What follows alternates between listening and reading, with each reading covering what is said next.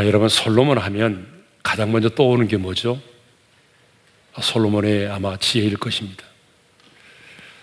아, 그런데 사실은요 지혜가 아니라 일천번제입니다.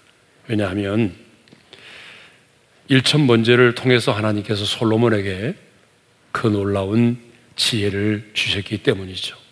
그래서 오늘은 아버지 다윗을 이어서 왕이 된 솔로몬 왕이 하나님께 드린 일천 번제에 대해서 함께 생각해 보도록 하겠습니다. 자, 4절을 보게 되면 솔로몬 왕은 예루살렘이 아닌 기부원의 산당으로 가서 그곳 재단에서 일천 번제를 드렸습니다. 우리 4절의 말씀을 함께 읽겠습니다. 다 같이요. 이에 왕이 제사하러 기부원으로 가니 거기는 산당이 큼이라. 솔로몬이 그 재단에 일천 번제를 드렸더니 어, 여러분 산당은 어떤 곳이죠? 가나안 사람들이 가나안의 신들을 섬기는 중요한 장소였습니다. 그래서 신명기 12장 2절을 보게 되면 하나님께서는 가나안 땅에 들어가는 이스라엘 백성들에게 그 산당을 파멸할 것을 말씀하셨어요. 하지만 가나안을 정복한 이스라엘 백성들은 그 모든 산당을 파멸하지 아니하였습니다. 성경을 보게 되면요. 성경을 보게 되면 남유다와 북이스라엘의 왕들 가운데 단 두 사람 히스기야 왕과 요시아 왕을 제한 모든 왕들은 성전이 지어지고 난 다음에도 산당을 부수지 않고 이 산당에서 분양함으로 하나님의 진노를 샀습니다. 이스라엘의 초대 왕인 사울 왕도 심지어는 하나님의 마음에 합한 자인 다윗 왕도 산당에서 하나님께 제사를 드렸습니다. 그리고 솔로몬 왕도 바로 기부원의 산당에서 일천 번제를 드렸습니다. 그러면 왜 솔로몬은 하나님의 임재를 상징하는 언약궤가 있는 예루살렘에서 번제를 드리지 않고 기부원의 산당에 가서 일천 번제를 드렸을까요? 여러분 성경을 읽다 보게 되면 그 부분이 늘 의아스러웠잖아요. 왜 그랬을까? 왜 예루살렘이 아닌 기부원의 산당에서 솔로몬은 일천 번제를 드렸을까? 그 이유는요. 역대 1장 3절을 보게 되면 모세가 광야에서 지은 회막이 거기 있었기 때문이에요. 자, 읽겠습니다. 다 같이요. 솔로몬이 온 회중과 함께 기본 산당으로 갔으니 하나님의 해막 그 여호와의 종 모세가 광야에서 지은 것이 거기 있음이라. 뿐만 아니라 그곳에는 훌의 손자 우리의 아들 부살렐이 지은 커다란 노제단이 있었어요. 자, 역대 1장 5절의 말씀을 읽겠습니다. 다 같이요. 옛적에 훌의 손자 우리의 아들 부살렐이 지은 노제단은 여호와의 장막 앞에 있더라. 그러니까 하나님의 임재를 상징하는 법궤가 있는 예루살렘이 아닌 예루살렘에서 10여 킬로미터나 떨어진 기브온의 산당에 가서 솔로몬 1천 번제를 드린 것은 바로 모세가 광야에서 지은 해막이 있었을 뿐만 아니라 부살렐이 지은 큰 노제단이 그곳에 있었기 때문이라는 거죠. 그러나 더 결정적인 이유가 있습니다. 그것은 뭐냐 그러면 아직 성전이 건축되지 않았기 때문이라는 거죠. 자, 오늘 보면 2절에 보게 되면 그런 말씀 나오죠. 읽겠습니다. 다 같이요. 그때까지 여호와의 이름을 위하여 성전을 아직 건축하지 아니하였으므로 백성들이 산당에서 제사하며 자, 그러니까 이제 왜 솔로몬은 예루살렘이 아닌 기부원의 산당에 가서 일천 번제를 드리느냐? 아직 성전이 지어지지 않았을 뿐만 아니라 모세가 광야에서 지은 회막이 거기 있었고 그리고 1천 마리의 짐승을 잡아서 재단에 드릴 수 있는 부살렐이 지은 큰 노재단이 그곳에 있었기 때문이라는 것이죠. 자, 솔로몬은 기부원 산당으로 가서 1천 번제를 드렸어요. 4절의 말씀을 다시 한번 읽겠습니다. 다 같이요. 이 왕이 제사하러 기부원으로 가니 거기는 산당이 큼이라 솔로몬이 그 재단에 1천 번제를 드렸더니 그런데 많은 사람들이요. 솔로몬이 드린 1천 번제를 1천 번의 제사를 드린 것으로 착각하고 있다는 것입니다. 만일 솔로몬이 하루에 한 번씩 천 번의 번제를 드렸다고 한다면 예루살렘을 떠나 기본의 산당에 적어도 몇 년 이상 머물러 있어야 되죠? 3년 이상은 머물러 있어야만 했던 거죠. 그것은 현실적으로 불가능한 일이었습니다. 그러므로 솔로몬이 드린 1천 번제는 1천 번의 제사를 드렸다는 말이 아니라 한 번의 제사를 드릴 때에 1천 마리의 생축을 제물로 드린 것을 말합니다. 역대하 1장 6절을 보게 되면 분명히 말씀하고 있어요. 함께 읽겠습니다. 다 같이요. 여호와와 곧 해막 앞에 있는 노제단에 솔로몬이 이르러 그 위에 천 마리 희생으로 번제를 드렸더라. 그러니까 천 마리 희생으로 번제를 드렸다라고 분명히 성경은 기록하고 있습니다. 그러면 번제는 어떻게 드립니까? 자, 레기 1장을 보게 되면 가장 먼저 흠없는 짐승을 선정을 하게 되죠. 두 번째로는요, 그 번제물의 머리에 안수를 하게 됩니다. 세 번째로는 자신의 손으로 지은 짐승을 잡습니다. 네 번째로는요, 가죽을 벗기고 각을 뜹니다. 다섯 번째로는요, 제사장이 피를 가져다가 제단 사방에 뿌리게 됩니다. 여섯 번째는 재물을 전부 다 불살라서 태워서 하나님께 드리죠. 그러면 재물이 전부 재물이 전부 태워지면서 연기로 연기로 올라가 하나님께 드려지는 제사가 바로 번제입니다.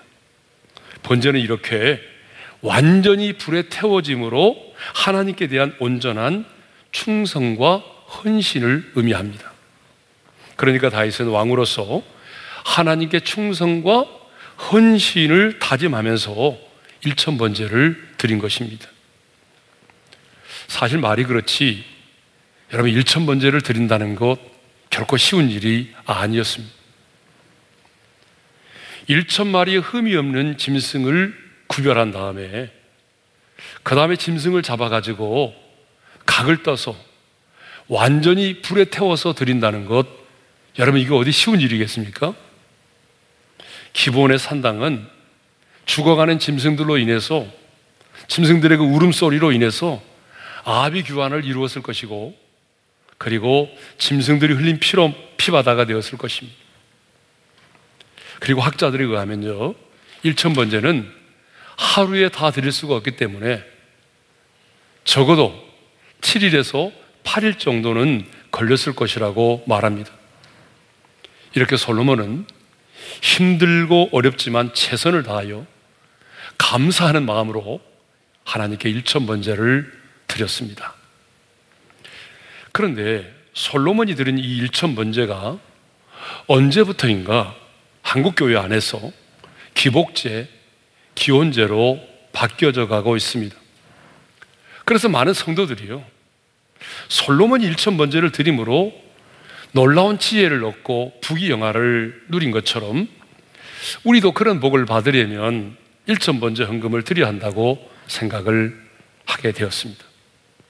그래서 매일 저녁 아니 매일 자녀의 성공과 자녀의 합격을 위해서 그리고 자녀의 결혼과 자녀의 임신과 또 사업의 번창을 위해서 자신이 원하는 것을 얻기 위해서 일정 금액의 헌금을 드리며 하나님 앞에 기도를 드립니다. 그러나 이런 동기와 목적을 가지고 일천 번제를 드리는 것은 아니 내가 원하는 것을 얻어내기 위한 수단으로 일천 번제를 드리는 것은 마술사 시몬이 베드로에게 돈을 주면서 능력을 사려고 한 것과 같습니다. 베드로와 요한 두 사도가 사마리아 성으로 내려가 안수를 하며 사람들이 성령을 받았습니다. 그러다 마술사 시몬이 사도들의 안수로 성령 받는 것을 보고 돈을 들여서 이 권능을 내게도 주어 내가 안수하는 사람도 성령을 받게 해달라고 했죠. 그때 베드로가 이렇게 말하죠. 사도행전 8장 20절의 말씀을 읽겠습니다. 다 같이요. 네가 하나님의 선물을 돈 주고 살 줄로 생각하였으니 네 은과 네가 함께 망할지어다. 돈으로 성령의 은사와 권능을 사려는 것은 결국 그 돈과 함께 망한다는 것입니다. 아니 일정 금액의 헌금을 드림으로 자신이 원하는 것을 얻고자 하는 것은 하나님을 모독하는 것입니다. 그러므로 잘못된 동기를 가지고 일천 번제를 드리는 것은 내 자신의 영혼에 결코 유익되지 않는다는 거죠. 그러면 왜 솔로몬의 일천 번제가 자신이 원하는 것을 얻으려는 기복제, 기원제로 변질되었을까요? 그것은요, 왜 솔로몬이 일천번제를 드렸는지 그 동기와 배경은 무시하고 하나님께서 솔로몬에게 주신 그 결과만을 중시하고 받아들이기 때문입니다. 사실 일천번제는 그 결과보다도 왜 솔로몬이 일천번제를 드리게 되었는지 그 동기와 배경이 더 중요한 것입니다.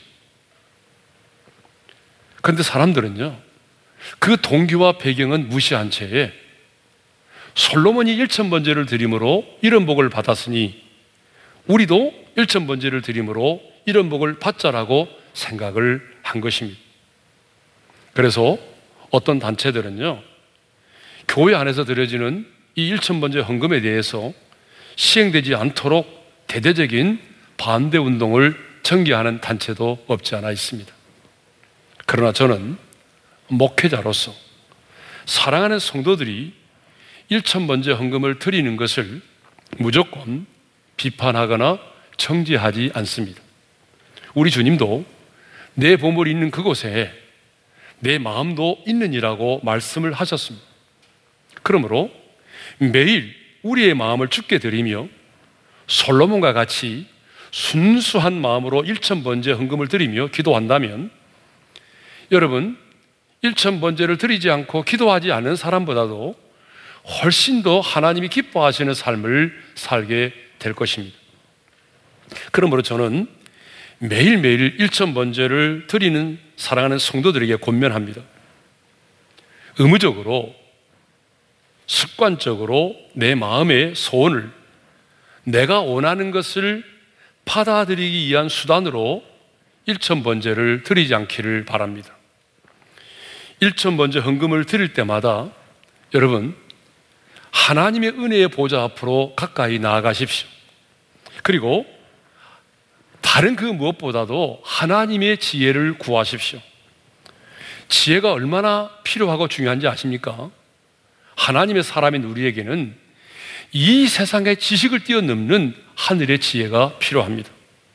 그리고 매일매일 하나님의 나라와 그의 의를 구하십시오. 그러면 이 일천번제를 드리는 동안에 저는 놀라운 일들이 일어날 거라고 생각합니다.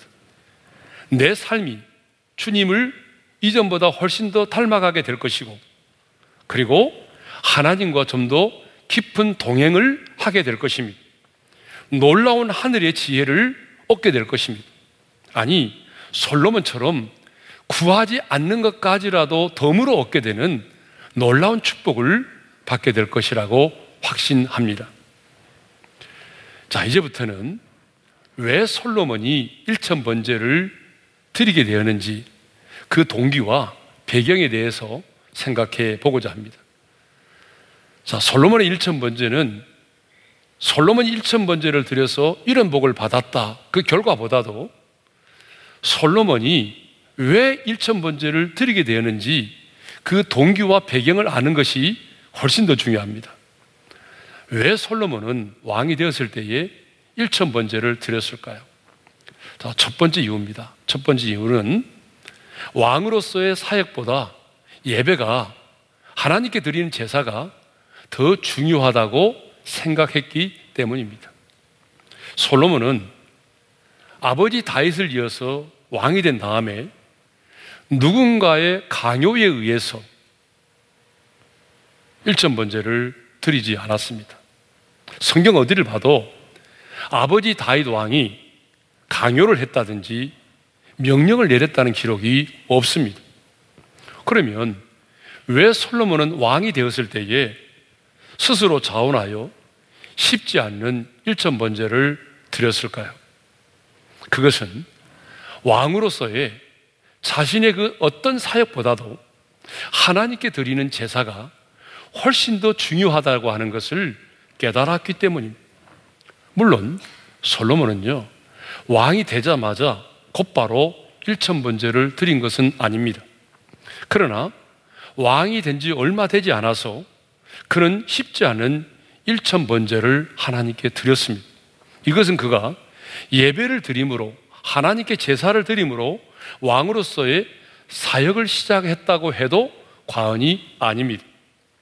이렇게 솔로몬이 일천 번제를 드린 것은 앞으로 왕으로서의 행하는 그 어떤 일보다도 하나님께 드리는 제사가 훨씬 더 중요하다는 사실을 깨달았기 때문이죠. 그러면 솔로몬은 왕으로서의 사역보다도 하나님께 드리는 제사, 예배가 훨씬 더 중요하다는 것을 어떻게 알게 되었을까요? 그것은 바로 아버지 다윗입니다. 우리가 잘 알고 있는 것처럼 다윗은 예배의 사람이었습니다. 다윗은 왕이기 이전에 한 평생을 예배를 사모하며 예배자로 살아왔습니다. 솔로몬은 아버지의 그러한 모습을 보면서 왕의 사역보다 더 중요한 것이 바로 하나님께 예배를 드리는 것, 하나님께 제사를 드리는 것이라는 것을 보고 깨닫게 된 것이죠. 다윗에게 있어서 최고의 기쁨은요, 바로 하나님을 예배하는 것이었습니다. 그래서 사람들로부터 여호와의 집에 올라가자라는 말을 들었을 때에 자신의 감정을 시편 122편 1절에서 이렇게 표현하고 있습니다. 우리 함께 읽겠습니다. 다 같이요.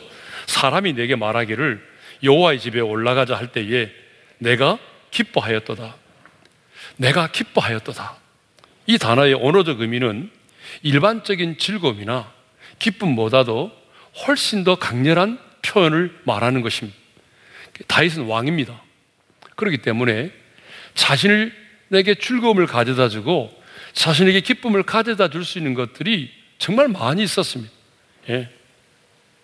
예를 들면은 많은 재물, 또 많은 여인들, 높은 명성과 인기도 있었습니다.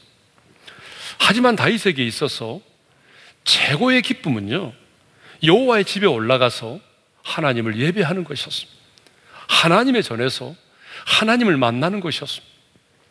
다윗은 이 세상에 주는 쾌락과 하나님이 주시는 그 기쁨의 차이를 알았던 사람이에요.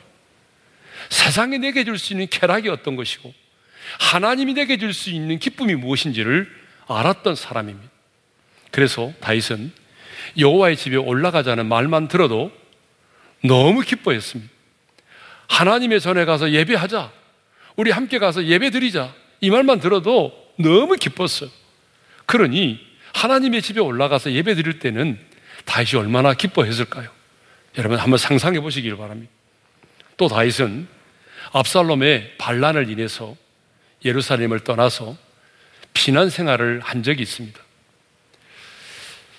여러분 그때에 다윗은 딱 한 가지만을 구했습니다. 시편 27편 4절의 말씀을 읽겠습니다. 다 같이 시작. 내가 여호와께 바라는 한 가지 일 그것을 구하리니 곧 내가 내 평생에 여호와의 집에 살면서 여호와의 아름다움을 바라보며 그의 성전에서 사모하는 그것이라. 여러분, 지금 다윗은요, 하나님 앞에 갈급한 기도의 제목들을 많이 가지고 있었습니다. 예를 들면은 하나님, 저 압살롬의 반란을 압살롬의 반란이 수포로 돌아가게 해 주십시오. 아니면 잃어버린 왕권을 다시 되찾을 수 있게 해 주십시오. 아니면 내가 나이가 들었다고 해서 내게로부터 이제 백성들의 마음이 아들 압살롬에게로 향했는데 떠났던 백성들의 마음이 다시 나로 향하게 해 주십시오. 뭐 이런 기도를 드릴 수 있어요. 그렇지만 다윗은 그 기도를 드리지 않았어요. 그런 기도를 드리지 않고 오직 한 가지 일을 구했는데 그것이 무엇이냐 그러면 여호와의 집에 거하며 하나님을 예배하는 것이었습니다. 여러분 이것을 보게 되면 정말 다윗은 예배를 사모하는 예배의 사람이었습니다. 예? 또 하나님의 사람 다윗에게 있어서 다윗은 하나님을 예배하는 기쁨이 무엇인지를 너무나 잘 알고 있었던 사람이죠. 그래서 하나님의 임재를 상징하는 언약궤가 예루살렘에 들어오던 그날에 여러분 다윗이 어떻게 했습니까? 자기의 겉옷이 벗겨지는지도 모른 채 덩실덩실 춤을 추면서 하나님을 찬양하지 않았습니까? 하나님의 사람 다윗에게 있어서 가장 큰 기쁨은 바로 예배의 기쁨이었습니다. 그는 하나님을 예배할 때의 감격과 기쁨보다 더 큰 것이 없다는 것을 알고 있었던 사람입니다. 그런데 오늘 우리는 어떻습니까? 오늘 우리는 하나님을 예배할 때에 그 예배할 때에 하나님께 예배를 드릴 때에 그 감격과 기쁨이 우리 안에 있습니까? 아니면 하나님을 예배하는 시간이 너무나 지루하고 너무나 따분하고 있지는 따분하지는 않습니까? 저는 하나님의 사람인 우리 모두에게 예배 드림이 누구와도 무엇과도 바꿀 수 없는 최고의 기쁨이 되기를 바랍니다. 다윗은 왕이었지만 그 이전에 자신을 하나님 앞에서 한 예배자로 생각하며 살았습니다. 하나님께 예배드림이 인생의 가장 큰 기쁨으로 생각했습니다. 그래서 왕으로서의 자신의 사역보다도 예배를 드림이 더 중요하다는 생각을 가지고 살았던 사람입니다. 그래서 다윗은 예배에 목숨을 걸었고 예배에 성공했습니다. 그래서 하나님의 마음에 합한 자가 됐습니다. 그러나 동시대를 살았던 사울왕은 어떻게 됐습니까? 예배에 실패했고 마침 하나님께도 버림을 받아야만 했던 것이죠.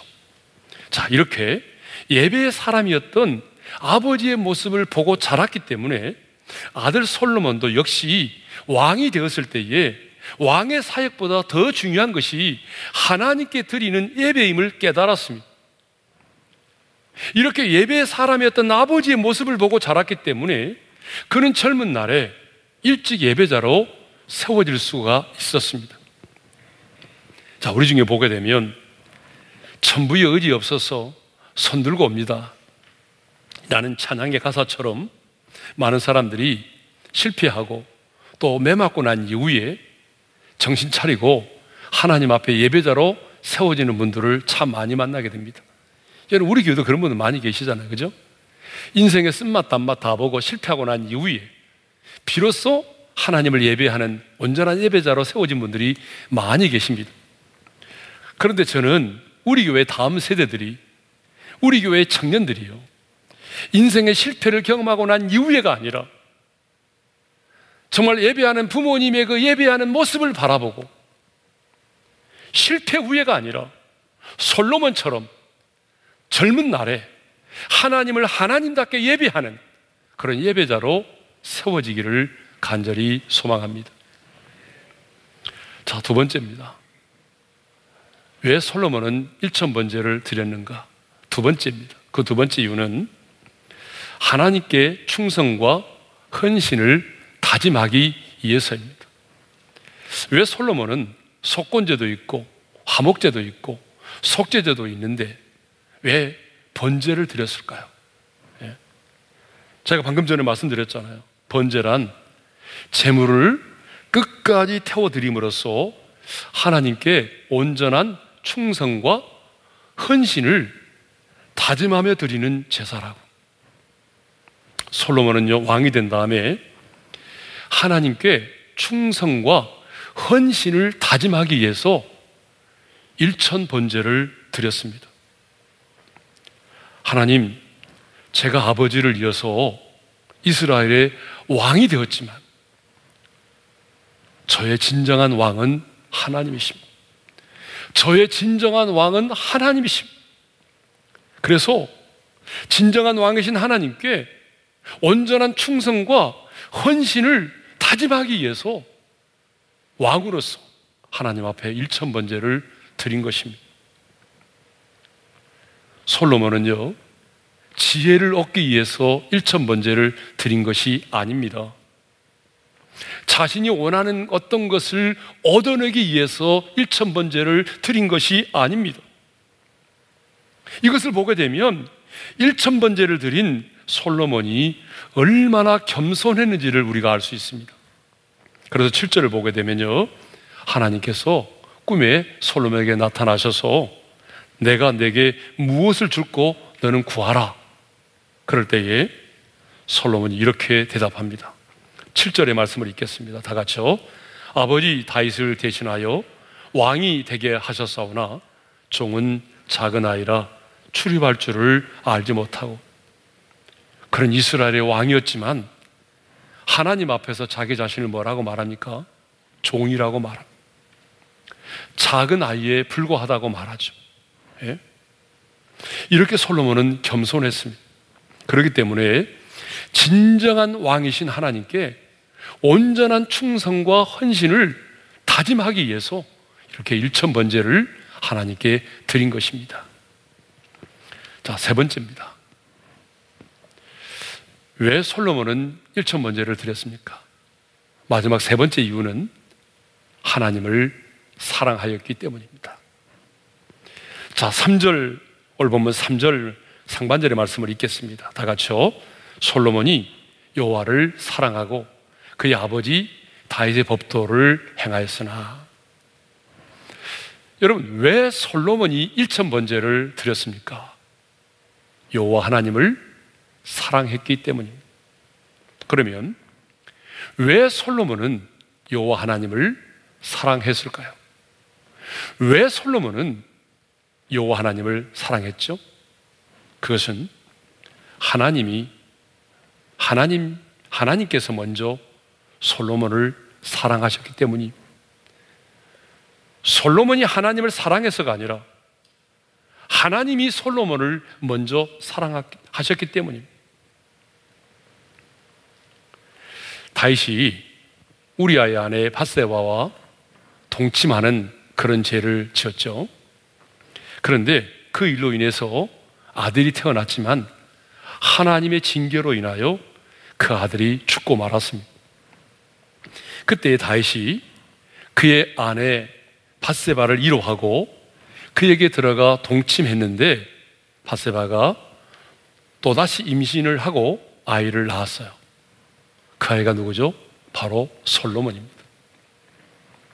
그런데 솔로몬이 이 땅에 태어났을 때 하나님께서 솔로몬을 사랑하사 나단 선지자를 보내어서 그 이름을 여디디아라 부르게 하셨어요. 하나님이 이름을 지어줬어요. 여디디아라고 사무엘하 12장 24절과 어, 25절의 말씀을 읽겠습니다. 다 같이요. 그가 아들을 낳음에 그의 이름을 솔로몬이라 하니라. 여호와께서 그를 사랑하사 선지자 나단을 보내 그의 이름을 여디디아라 하시니 이는 여호와께서 사랑하셨기 때문이더라. 여디디아 여호와께서 사랑하셨기 때문이라. 현대인의 성경을 보게 되면 여호와께서 가장 사랑하는 사람이라고 번역하고 있습니다. 그러니까 여디디아는요 하나님께서 가장 사랑하는 사람이라는 뜻입니다. 그러면 왜 하나님께서 솔로몬을 이렇게 이름까지 여디디아라는 이름까지 지어 주시면서까지 솔로몬을 사랑하셨을까요?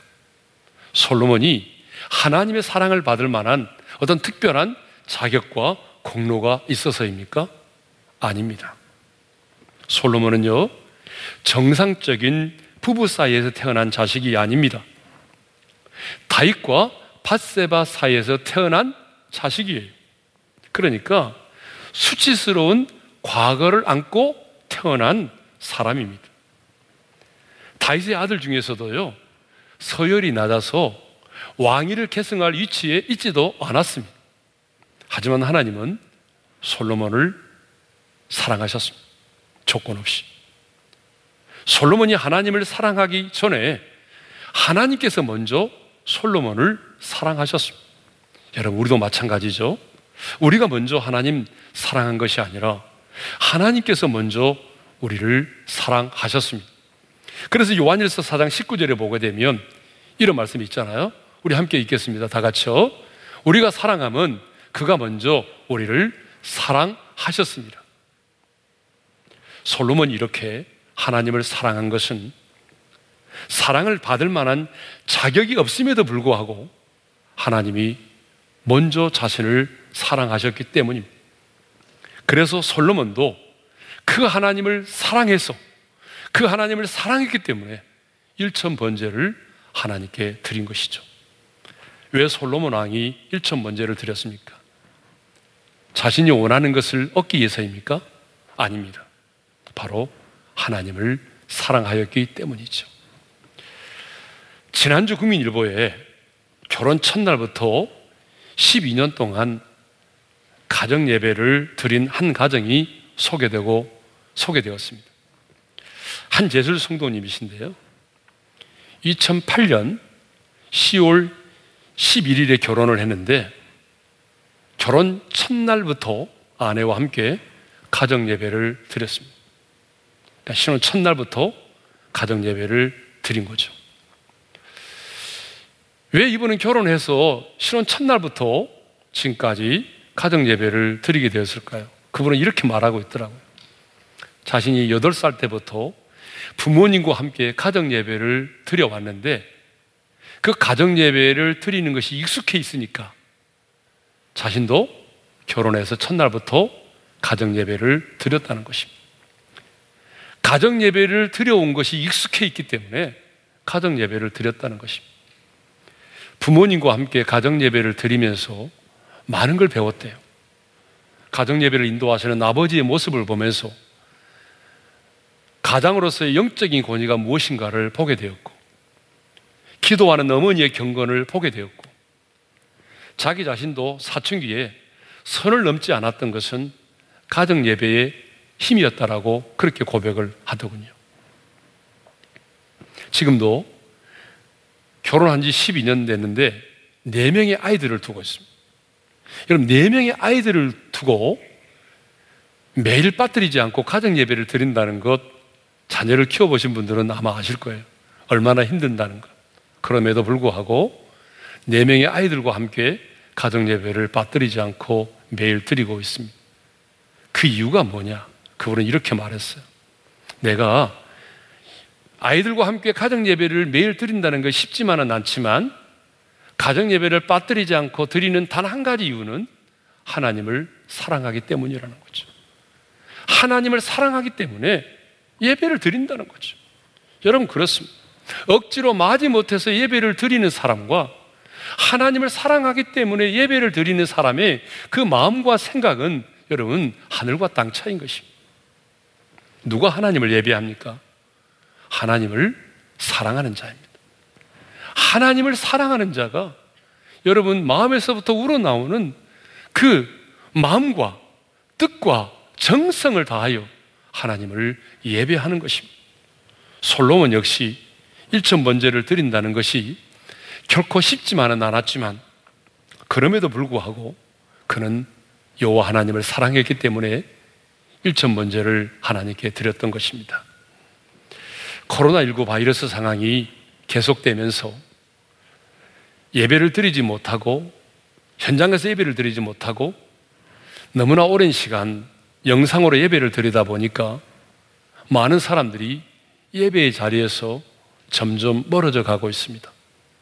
아니, 예배에 대한 사모함도 예전보다 많이 사라져 가고 있습니다. 제가 이제 가끔 유튜브를 보게 되면 어, 지난 금요일도 제가 봤는데 금요일도 보니까 설교가 딱 끝나자마자 기도 시간으로 들어가니까 한 500에서 700명이 동시에 사라지더라고요. 참 그것을 보면서 말씀을 듣는 것만이 예배는 아닌데 라는 그런 아쉬움이 있었습니다. 많은 사람들이 예배가 약해져 가고 있습니다. 그러나 예배는 구원받은 사람에게는 여러분 생명과도 같습니다. 하나님을 모르는 사람들, 구원을 받지 못한 사람들은 예배를 무시하죠. 아니, 무슨 이런 상황 속에서 예배를 드리느냐며 도리어 예배를 드리는 자들을 비난하고 경멸합니다. 여러분, 그럴 수 있어요. 그들은 하나님을 모르고 여러분, 예배가 얼마나 소중한 것인지를 모르기 때문에 얼마든지 그렇게 비난할 수 있습니다. 조롱할 수 있습니다. 그러나 구원받은 우리에게 있어서 예배는 나의 목숨과도 바꿀 수 없는 너무나 소중한 것입니다.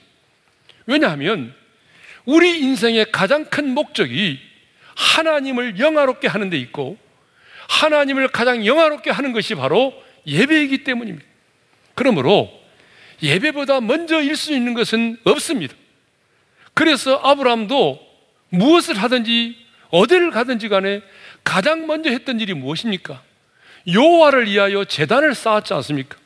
가나안 땅에 들어왔을 때도 예굽에 올라갔다가 내려왔을 때도 그리고 조카 롯과 헤어진 다음에도 아브라함이 가장 먼저 했던 일은 무엇입니까? 여호와를 위하여 재단을 쌓았습니다. 여러분 노아도 마찬가지입니다.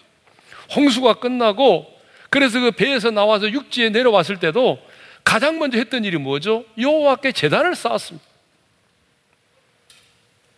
예배가 먼저입니다. 여러분 예배가 우선입니다. 사업의 번영보다도 여러분 자녀의 교육보다도 예배가 먼저입니다. 왜냐하면 예배는 하나님께 영광을 올려드리는 것이기 때문에 그렇습니다. 영광이라는 단어를 히브리어로 보게 되면요. 카보드라고 하는데 이 단어의 어원은 무겁다라는 뜻을 가지고 있습니다. 즉, 하나님께 영광을 돌린다고 하는 것은 하나님을 가볍게 소홀히 여기지 않고 내가 무겁게 존중해 드린다는 것입니다. 그것이 바로 영광이고 그것이 바로 예배입니다.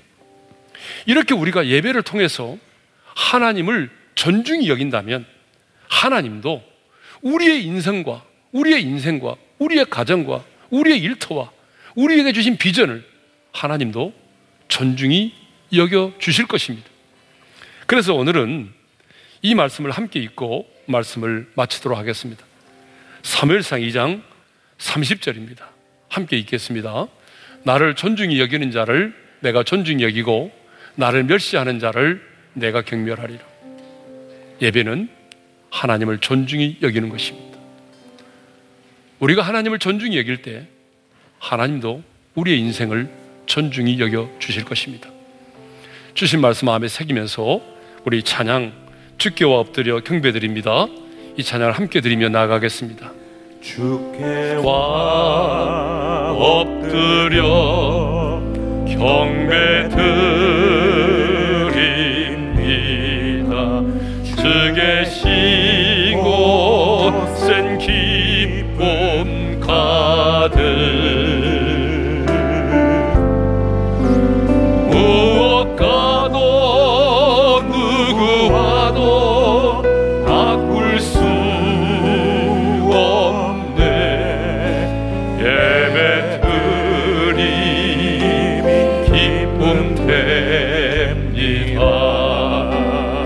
주께와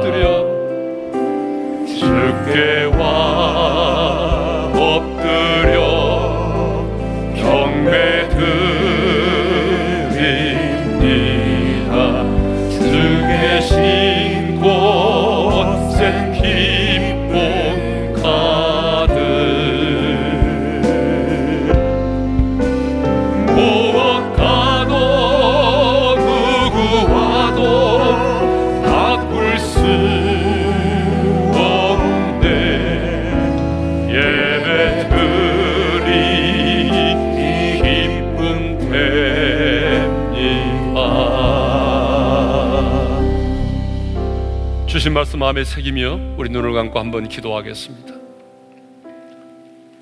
솔로몬은 왕이 되었을 때에 쉬운 일은 아니었지만 일천 번제를 하나님께 드렸습니다.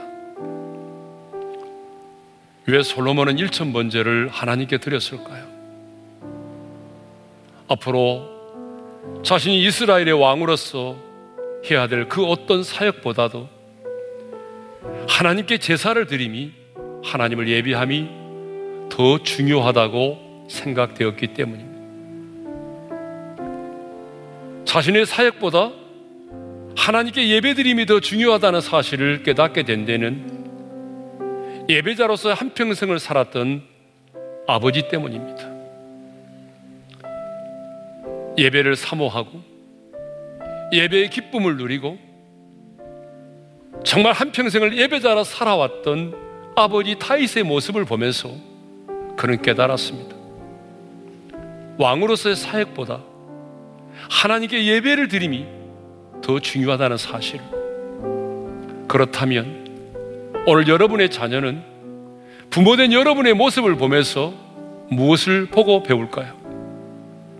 부모된 나는 과연 내 자녀들의 눈에 하나님을 예배하는 진정한 예배자의 모습으로 비춰주고 있을까요? 다른 것은 몰라도 우리는 예배에 성공해야 합니다. 다른 것은 실패할지라도 하나님을 예배하는 일만큼은 실패해서는 안 됩니다. 우리가 진정한 예배자로 세워지고 그렇게 살아갈 때에 우리의 자녀들도 젊은 날에 솔로몬처럼 하나님을 하나님답게 예배하는 예배자로 세워질 것입니다. 왜 솔로몬이 일점 번제를 드렸습니까? 자신도 이스라엘의 왕이지만 진정한 왕이신 하나님께 온전한 충성과 헌신을 다짐하기 위해서였습니다. 왜 솔로몬 일천 번제를 드렸습니까? 하나님을 사랑했기 때문이죠.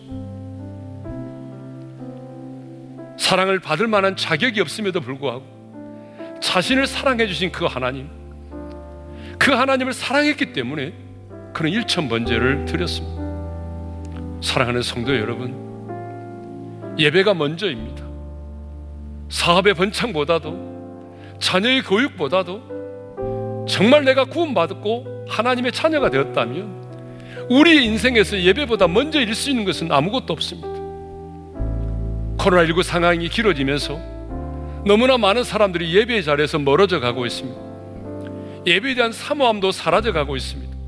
하나님, 다시 한번 사랑하는 우리 오륜의 지체들 예배의 자리를 사모하게 도와주시고 하나님 그 예배를 갈망하게 도와주시고 속히 코로나19 상황이 종식되어서 현장에 나와서 예전처럼 그렇게 하나님을 예배할 수 있는 날이 임하게 해달라고 기도하십시오. 우리가 예배를 통해서 하나님을 존중히 여기면 하나님도 예배하는 우리 한 사람 한 사람들을 존중히 여겨주실 것입니다. 그럴 때 우리는 예배자에게 부어주시는 하나님의 놀라운 은혜와 축복을 받아 누리게 될 것입니다. 이 시간 주신 말씀을 붙들고 주님 내가 진정한 예배자로 서기를 원합니다. 예배의 기쁨이 세상의 쾌락과 다른 것임을 알게 도와주시고 예배를 사모하는 자로 살아가게 도와주시고 우리의 자녀들이 실패 우위의 예배자가 아닌 실패를 맛보지 않고도 솔로몬처럼 하나님을 하나님답게 예배하는 예배자가 되게 해달라고 기도하십시다. 예배가 우리의 삶의 가장 우선순위에 있게 해달라고 기도하십시다. 주여 한번 부른 다음에 우리 합심으로 기도합니다. 주여 아버지 하나님 감사합니다. 오늘 말씀을 통해서 예배가 얼마나 중요한 것인가를 다시 한번 깨닫게 해주시니 감사합니다. 코로나19 상황이 길어지면서 예배의 자리에서 떠나는 사람들이 많아지고 있습니다. 예배에 대한 갈급함과 사모함도 사라져가고 있습니다. 하나님 아버지, 솔로몬이 왕이 되었을 때에 힘들고 어려웠겠지만 일천 번제를 드렸던 것처럼 우리도 그렇게 하나님 앞에 진정으로 하나님을 예배하기를 원합니다. 내 인생의 사역의 어떤 일보다도 하나님께 예배를 드린다는 사실이 가장 중요함을 깨닫게 도와 주시옵소서. 하나님, 솔로몬이 겸손한 마음으로 자신도 왕이었지만 진정한 왕이신 하나님께 언제나 충성과 헌신을 다짐하며 일천 번제를 드린 것처럼 우리도 늘 그렇게 겸손한 마음으로 하나님을 예배하게 도와주시옵소서. 솔로몬이 하나님을 사랑하는 마음으로 일천 번제를 드린 것처럼 우리도 지혜를 얻기 위해서가 아니라 내가 원하는 그 어떤 것을 얻어내기 위한 수단이 아니라 하나님을 사랑하기 때문에 마음과 뜻과 정성을 다하여 하나님을 예배할 수 있게 하여 주옵소서. 우리가 예배를 통해서 하나님을 존중히 여길 때 하나님께서도 말씀대로 우리의 인생을 존중히 여겨 주실 줄로 믿습니다. 그래서 예배를 드리는 모든 성도들이 예배당에 부어 주시는 예비된 놀라운 하나님의 은혜를 맛보아 누리게 하여 주옵소서. 이제는 우리 주 예수 그리스도의 은혜와 하나님 아버지의 영원한 그 사랑하심과 성령님의 감동, 감화, 교통하심이 솔로몬처럼 하나님을 하나님답게 예배하는 예배자로 평생을 살기를 소망하는 모든 성도들 위해 이제로부터 영원토록 함께 하시기를 축원하옵나이다. 아멘.